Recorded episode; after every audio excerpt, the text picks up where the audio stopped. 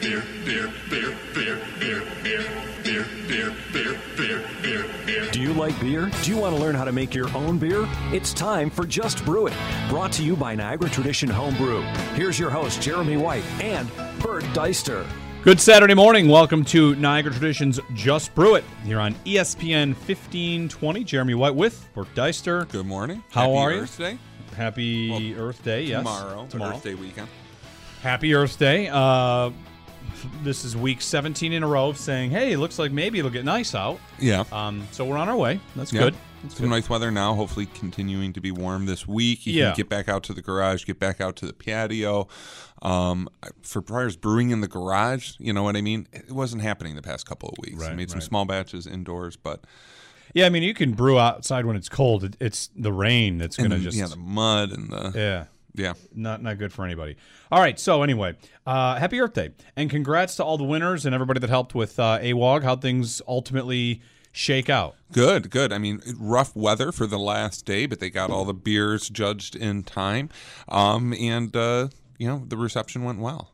So I wasn't able to make it to the reception. I was able to make it to judge a little bit, um, but always a, a good crowd, and the, the judging to me is always really fun and uh, exciting. So Yeah, and we turn the page from that to the UNYHA 40th annual homebrew competition. The deadline for that is May 2nd. Yes, and so we have entries stacking up right now. Similar process to sign up. You know, go online. You know, register. You can pay online, and then bring your entries, marked and unmarked bottles, to Niagara Tradition, and we'll make sure they end up safely on their way. And as we move into the spring and closer to the summer, we get to our one of our two big uh, brewing holidays. There's National Homebrew Day, and then there's Teach a Teach Friend. Teach a friend. Yeah. friend. And so Th- National Homebrew Day is actually the spring holiday, and to be quite honest, not as popular usually among As- as the brewers. Teach a Friend? You got it because normally it's like the start of summer, so it's kind of you know it's tough. While people want to have their beer ready, you know the tasting is there. People are not as interested as brewing, but I think this year will be a little bit different with our kind of late weather. We'll still be maybe in spring-like weather. Yeah. Um, maybe it will be summer in early May. We don't know. Will you guys be running specials? We will be specials, and we'll also have our beginning homebrewing class at 11 a.m. in the morning. That you have to sign up for online, um, and then we'll have our all grain demo and tasting starting about 1:30 in the afternoon. We haven't decided what we're going to do for the all grain demo, what form of all grain brewing. So sometimes we'll do, you know, we've done parti-gyle, we've done uh, brew in bag, we've done like single infusion, batch sparge, fly sparge, any combination. We've done HERMS once. Um, so we'll decide what equipment we're going to stack up, and we'll do another all grain demo as always in the afternoon. But the the one thing everybody's always exci- excited for is the tasting. Yeah. So Bring beers in. We'll have beer. Okay. People will be plenty of beer. is it always the first Saturday in May? Just about. Yeah. Yeah. So it's Um, Derby Day. Yeah. Oh, very good. No, no better day to homebrew than Derby Day. I mean, you can hang out all day. The Derby rolls off around like six fifteen or so. So you know, hunker down inside, brew it, brew it up, and by the time you know you're done and uh, either pitching your yeast or depending on you know when you start, Yep. um, you're watching the Derby. So And I am horrible at naming my beers. But when I brew on Derby Day and you have the Derby on in the background, yeah. you're just getting names thrown at you. and so it, it's wonderful as you sit there and you get all these creative names. Uh, you know, lets you focus on the beer a little bit Yeah, more. But yeah. you get good names when you uh, brew beers on Kentucky Derby Day as well. So well. more info on that probably next week. We'll have a better idea of uh, everything that you need to know for National Homebrew Day, which is coming up on May 5th. Uh, right about now, though, tax season has passed. Uh, if you missed the deadline, Mm-hmm. oh well. Um, but tax returns, if you've got those, we've talked about smart ways to uh, put that money to work for you when it comes to making your brew process easier or having more control over it, whi- whichever way you ultimately want to go. Yeah. And so we've talked about a couple of things over the past couple of weeks. Kegging system, obviously a big plus from both of us there. Uh, a thermostat to control or you know putting together a fermentation chamber, uh, counterflow chiller, beer gun FermMonster, Grain Father, um, and all these things that we've been talking about will definitely help you kind of progress uh, your brewing a little bit. And if you're looking for something, well, they'll make all these things will make your beer you know, brewing uh, f- more fun. Um, in the case of like the the thermostat or you know some of the fermenters, it might make your beer a little bit better. Um, one thing that I kind of want to highlight that you can do with your tax return that would be something that would pay forward, so save you money in the long run, especially if your all grain brewer is getting your own grain mill. Um, I have to admit, I own my own grain mill, and it's not very often that I use it because I'm coming into Niagara Tradition. We have our grain mill there. Um, but there's times when I know I'm brewing a bunch of beers in a row, and so to save quite a bit of money, instead of buying my malt 10 pounds, 15 pounds at a time, I go ahead, I bite the bullet, and I buy a full sack of grain. That means now we do crush it in store uh, for you, so we can crush a whole sack. So you can get that you know sack price plus we can crush it. But most brewers want to crush it as they use it at home. And so if you have a grain mill and they go anywhere from, we'll say, $60 um, to $100, I'm giving you the one we have in store that we use and the one that I use at home. Both are in stock at Niagara Tradition. Um, it will make every batch a little bit cheaper because you can start buying your base malt in bulk. You'll get better, you know, efficiencies with older grain if you can keep it whole in the basement and it will keep a lot longer. So a grain mill, while not the most exciting home brewing purchase, it will save you money going forward. So if you're looking at a way to kind of, you know, keep the home brewing costs or keep the cost per batch down, buying your base malt uh, in a 55 pound sack saves you about half on your malt bill. So if you're used to paying 20 to 30 dollars, you're going to end up paying 10 to 15 dollars, you know, throw all your hops, specialty malts on top of that, but it will save you quite a bit in the long run. All right. I had a question to follow up about that. Oh, I was going to see about the kegging system. Um, would you recommend still building your own kegerator over buying one? Absolutely. Because I think Um, the prices of kegerators have come down a little bit. Yeah, But- it's, it's kind of like if you want like a like a, a track day car or something like that. Yeah, you could go buy a Ferrari four five eight and take over the racetrack, but that's going to be quite expensive and, and probably for the you know funds per mile, you're better off buying a Mazda Miata and lightweighting it. And, and it's really kind of the same thing. You could come into us and we sell them for you know anywhere I would say uh, because I've looked at them before, about a thousand dollars gets you into the commercial end of kegerator. So now you have a refrigerator that has a warranty. It has all commercial items from the regulator to the taps to the faucet. So all your gaskets, hoses are all going to match up. But it's a very expensive unit as a whole, and we do sell them. We can drop ship them if you want, or you can come in and we can have them there and we can assemble them for you, and you can come pick them up. Um, and we do get takers on that every once in a while. Um, but we can't deny that it is by far more financially efficient for you to go buy, especially a chest freezer, because they use so much less energy. And that's really what it comes down to. You can take a chest freezer, you can save money, use your old home refrigerator, or you can buy like some type of beverage refrigerator or mini fridge, like kind of the apartment size ones. They'll hold two kegs. So for the average home brewer who doesn't uh, have this being used night after night, like on a patio bar or something like that, or behind a dry bar um, to get draft beer there. You don't need the like the big stainless steel, you know, food safety certified with the cutting top and all that nice stuff. You need something to stash in the corner of your basement. And really, when it comes down to the functionality of the like how well is my beer being treated, the chest freezer works just as well as one of these commercial brewing, you know, commercial beer fridges and it's using about a third to a quarter of the energy. And you've paid all in all, kegging commer- still getting all the commercial kegging stuff. You're looking at under five hundred dollars. So for what you could go and get that cheap, like you know, Best Buy big box store, you know, um, cheap kegerator that has no name brand parts in it, you can build your own. And for about double that, you can get the commercial equivalent. What a bar would usually buy it again to kind of support a dry bar to get draft behind there. Um, but we can't deny that there's a big financial savings for you. Yeah. Uh, huge to build it yourself. And it's not that much. And to be quite honest, if you buy the kegerator, the only thing that you're saving yourself is drilling the hole in for the tap or the tower. Right. That's the only work you saved yourself. You're still putting all all the hoses, you're attaching all the clamps, you're you know hooking up the CO2 cylinder. It's not like these things come tapped and ready to go. So you're still doing a bit of work even when you buy a pre-made one. It's easy enough that I did it. Yeah, I mean, I built a, a kegerator. I, it, it- the- 15 minutes. right. I mean, well, yeah, you drill a hole to the top, you mount the the tower, Uh, you pick up the what's the temperature thing? What do you call that thing? The Temp controller. temperature controller. Yeah, you usually spend five minutes trying to figure out where you think the best spot for the probe is on that. I Yep. vote for the bottom. Yep. Um, and then you spend more time pouring yourself that first beer and kind of staring at it. Yeah. You know what I mean? Door open, looking at all the hoses, and just like, yeah. Yep. Uh, and the size, you know, there's one thing to watch for. Like, make sure you can fit. I would say if you're going to do it, um, the chest freezers, two corny kegs can fit in there pretty comfortably. Yeah, if you build the the collar a little bit higher, if you Yeah. do the chest freezer, you can fit three, and it all depends on the chest freezer. I like the little modular ones. I think I, that's what I pushed you Yep. to get as well. And again, because I think it's like a dollar a month on the electricity. Yeah. The wattage is super low on it. Um, and if I had my choice, I'd rather have an army of those because I could potentially keep beers at different temperatures and stuff like that instead of having the one big eight footer. You know what I mean? That can hold like seven kegs, eight kegs, somewhere around there.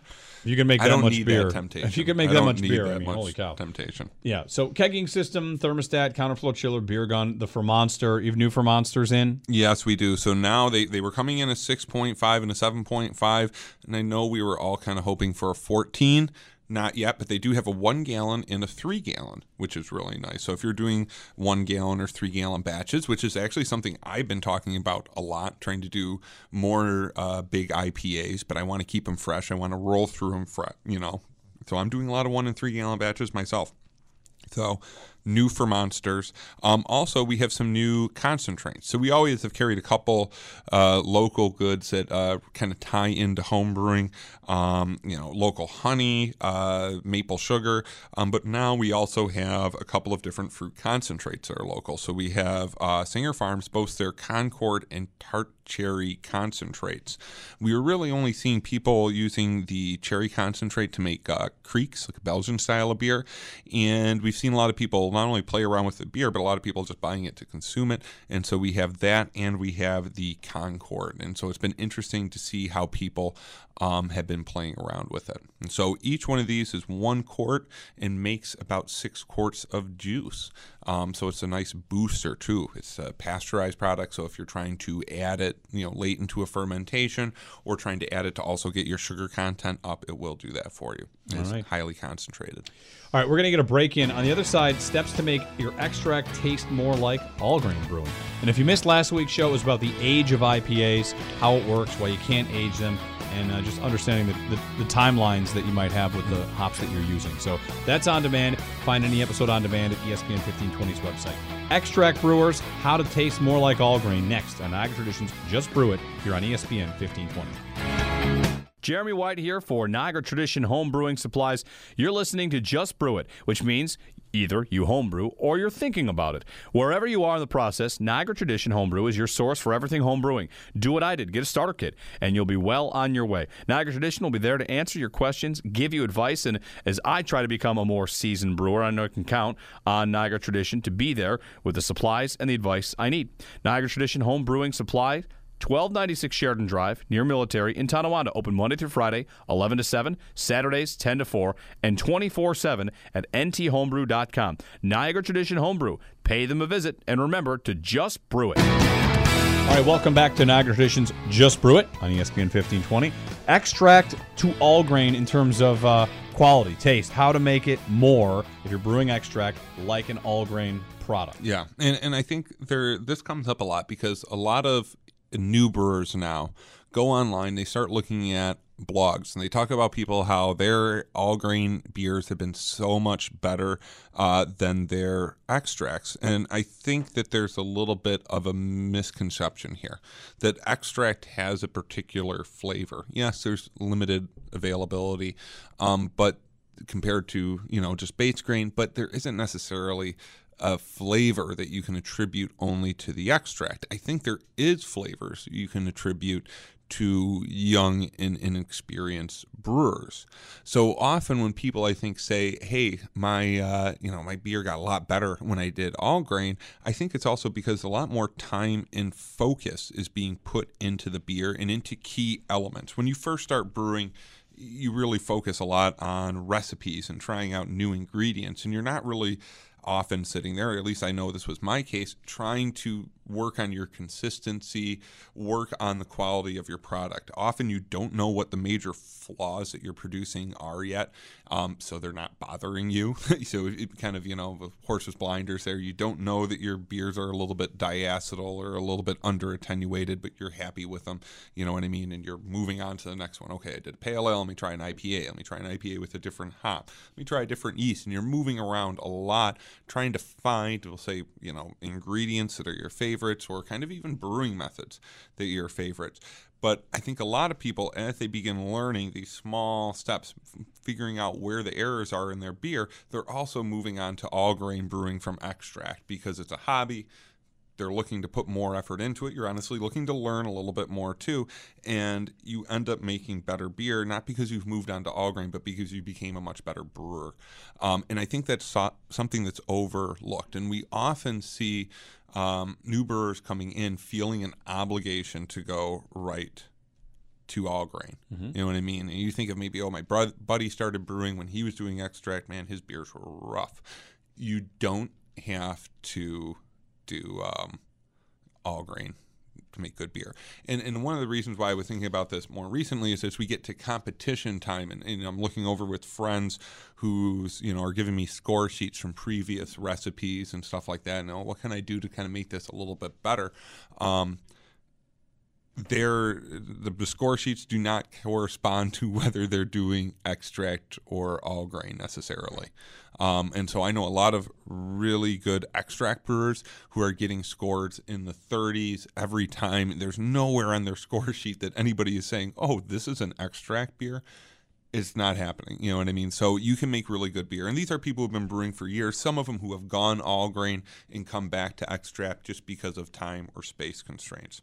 So let's kind of get down to the list here and what you can do. And I think the first of all we can talk about is don't skip any of your basics. Sanitize, measure everything, temperatures, times, take really good notes. Um, again, this is a lot of times when you brew, these things become uh, more consistent, more uh, you know, just built into your process of, you know, sanitizing everything, rinsing all your sanitizers away, letting stuff drip dry, pre treating your water. Those kinds of things that if you can do for every beer um, are going to make them all a lot better. Um, another thing is add base malts, and when you steep, pay close attention to your temperatures. Adding a little bit of malts that still have some enzyme and it will change the natures of the sugar, not only for your malt extracts, but also for your specialty malts as well. And as your beer slowly comes up to a boil, you will get a little bit of breakdown. Um, so if you're not using any base, um, and no malt extract that I really see often is diastatic or still has enzymes in it because the malt extract wouldn't keep as well with the enzymes in it. Um, you you lose a little bit of breakdown then of the specialty malts you're using. You know, we talked about this before as like things to watch out for as you start to go in from, you know, all or extract to all grain is you can start using a lot more specialty malts, especially crystal malts because you're not going to leave as many kind of high, you know, uh, dextrose sugars behind. So when you use crystal malts and you have a little mini mash or you have a little bit of base malt in there, it helps break down some of those sugars so you don't kind of get that intense, like, you know, bitter caramel kind of flavor. Um, another thing you can really do that I think that I moved to pretty quickly and really helped me, um, and maybe is one of the reasons why um, I uh, kind of maybe defend extract so much is when I started brewing, I started Happy Birthday Dad. I started brewing on his all grain system, but brewing extract. So I had a big 15 gallon kettle. I had a wort chiller. I did not have the time to I was often going over to his house, his garage, you know what I mean? Oh, I'm to help you out with some yard work and I'm to brew a bucket of beer to take back to, you know, my apartment here. Um, so I started brewing on big all grain equipment, for brewing extract beers. When you do a full boil, you get less caramelization out of your wort, uh, and you get a lot more out of your hops. And the other big thing that you're doing is you're treating all of your water before fermentation. So if you can do a full boil, you will need a wort chiller. Um, you will get a lot less caramelization, so it'll be easier to make lighter beers, drier beers, um, and you're also going to get a lot more out of your hops. And I think that changes definitely the, the dynamics and the flavors you get out of the hops. You're adding less to get more alpha acid, so you're not getting as much kind of resiny flavors to it. Um, next thing you can do is get a wort chiller if you chill your beer fast, not only is you're you're reducing your risk to uh, oxidation of the malts and caramelization, you know, loss of you know flavor from your hops uh, just because they're volatile and they're coming off. Um, your infection risk goes up. Uh, you'll also help coagulate more proteins, get a, something called a cold break. So as these proteins begin to ravel back up, they'll grab onto each other. So you'll get clear beer as well. So if you do a full boil, and then you can also combine that with a wort chiller, um, you're really going to reduce some of the dangers of chill haze, you know, uh, caramelization, oxidation, um, particularly caramelization, oxidation, chill haze. Um, plus, we'll say add a little bit of you know phenolic yeast character in there.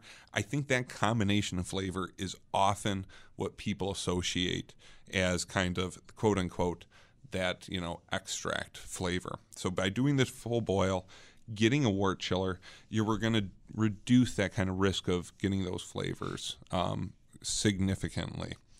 Uh, next thing you can do, and we talk about this, I think, a lot with the all grain brewers, and I think when I have to answer questions at store, this is probably most often the advice I'm giving out now is aerate your wort. Um, when you're working with just air and not a tank of oxygen, you can't overdo it. Um, but it's very easy to kind of fall up short. You know, for most beers, you're shooting, you know, about eight parts per million, if not higher. Eight parts per million is about the limit of what you can get by using your ambient air because of how little oxygen is in it. So go nuts. Um, you know, if you're an extract brewer, you have this, you know, a little bit of cold water stashed away in your bucket. You have like the two gallons of hot wort pour it back and forth like crazy um, between the bucket and the pot. Uh, my solution was often to um, dribble the, the kind of beer out of the ball valve all the way down, let it fall three or four feet off the, the table, off the stove, and into my bucket. And I would do that more than once. So I would walk away for half an hour, let all my wort go down into my fermentation bucket, just kind of bleeding into the ambient air. That would also help cool it down significantly. And I would come back and I would do it again. And so I would do that twice so that I knew that I was getting every little bit of oxygen I could into that beer. Um, the other thing you can do, and this kind of goes into the same line, if you're aerating your wort for the, the health of your yeast, also use more yeast. Um, with extract brewers, you're often just getting a kit, you know what I mean, or uh, a can, and you're just pulling out that one yeast, and you're go ahead and using that. You might rehydrate it to their instructions, but it's it's very uh, few and far between that extract brewers often start looking at doing starters, looking at rehydrating, looking at what their pitch count should be for a beer. And to be quite honest, most extract kits leave you a little bit short. I especially know this with um, a lot of the kits that we sell that aren't our brand. Some of them will tell, "Hey, this yeast, this kit doesn't come with the yeast, and by the way, you probably want to grab three packs of yeast or do a starter." Um, and for a first-time brewer, doing a starter, looking at your kind of what your pitch count should be, can be really intimidating. It's hard to overpitch. Just throw in an extra package of yeast. So if you're using dry yeast, cough up the extra four bucks, put in another package of yeast. If you're doing extract and you really want to be using liquid yeast, you should, probably should be looking at starters to save yourself a little bit of money. But if not, use a second package. By having more yeast at the start of the fermentation, those cells are going to be less worked, less stressed at the end of the fermentation so that you get a better tasting beer. So use more yeast. It's a, a cheap little cheat that you can do to throw in an extra package of dry yeast. If you're making one of our kits, if you're making one of the kits that we sell, go ahead and open it up at the counter. You know, and we can help you find an extra yeast to add into it. A lot of our kits that are bigger alcohol already have two to three yeast packets in case you don't give the beer enough oxygen, in case you have some other problems, uh, in case you have trouble with fermentation control. We give you two to three yeast packets in some of our bigger beers to kind of guarantee that you end up with a clean fermentation. And last of all, control your fermentation, control the temperature of your storage of beer. Go back, check on it every 12 hours, you know, before work, when you get home um, and try to do anything you can do to control the temperature on your beer. And if you don't have a fermentation chamber, this can be kind of tough. You're either left um, fermenting at kind of the ambient temperature of your basement or your living room or wherever has the most consistent temperature.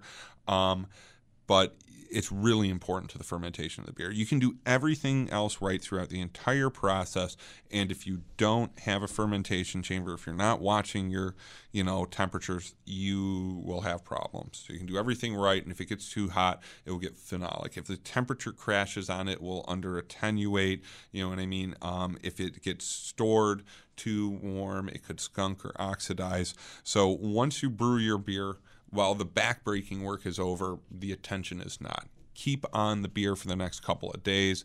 Um, this is usually pretty easy. You're usually going back to check on it anyways. Now you know what you should be looking at. Looking at the temperature, looking at the how active the fermentation is. Um, if you don't already have one of those cheap stick-on thermometers on the side of every fermenter, absolutely should have one. They won't um, give you kind of false reads or anything like that. They're really accurate um, for those little cheap, you know, liquid crystal display thermometers. Um, two bucks, put one on every single fermenter. Um, if you're going to brew and you're in an apartment, this was my struggle for years. I would fill up my fermenter with five gallons of water and I would begin sticking at places. And I wasn't necessarily hoping to find a perfect temperature, but I was hoping to find consistent A reliable spot. Yeah. So if I find okay, it's, I'm over here and I'm at 72, guess we're making a Belgian. Right. You know what I mean? And this is another reason why I think a lot of my old IPA recipes have all Belgian yeast for it because I found it easier to say, do you want to what? I'm going to use a pack of S33 Belgian style ale instead of the US-05 because in those 70 degree range, I know that US-05 is going to do really bad things that I Yep. don't want. So it was easier to switch up the yeast to one that was better suited for the temperatures of my apartment. Um, but that's kind of the basic laydown. And you want to want If you're an all grain brewer and you're not doing these kind of like seven steps we've just covered on every single beer, I bet you your beer tastes like extract. And at that moment, I do mean that as an insult. So it, just because you're brewing extract doesn't mean you're going to be brewing bad beer. There's no extract flavor, but if you're skipping kind of basic steps that brewers pick up, you know, as they brew, you know, and I think it kind of happens that you end up picking up one step every time you brew. Um, your beer gets better. And it, it doesn't have to do necessarily with the ingredients you're using, you know what I mean, or the type of process you're using, but the fact that you know really what's important and you're watching your beer uh, and paying attention to your consistency through every step of the process. All right. Questions for future shows? Write us in niagara.tradition at gmail.com. Mm-hmm. Right? Yep, that's the best place to go. You can hit up either one of us on Twitter. Yep. We're pretty active on there. Um, but yeah, send us any questions. If you have any ideas for shows, let us know. We're always open to ideas, and a couple of the last ones have been kind of customer submitted. So Very good. That's it for us. We'll talk to you next week here on Niagara Traditions Just Brew It on ESPN 1520. beer, beer, beer, beer,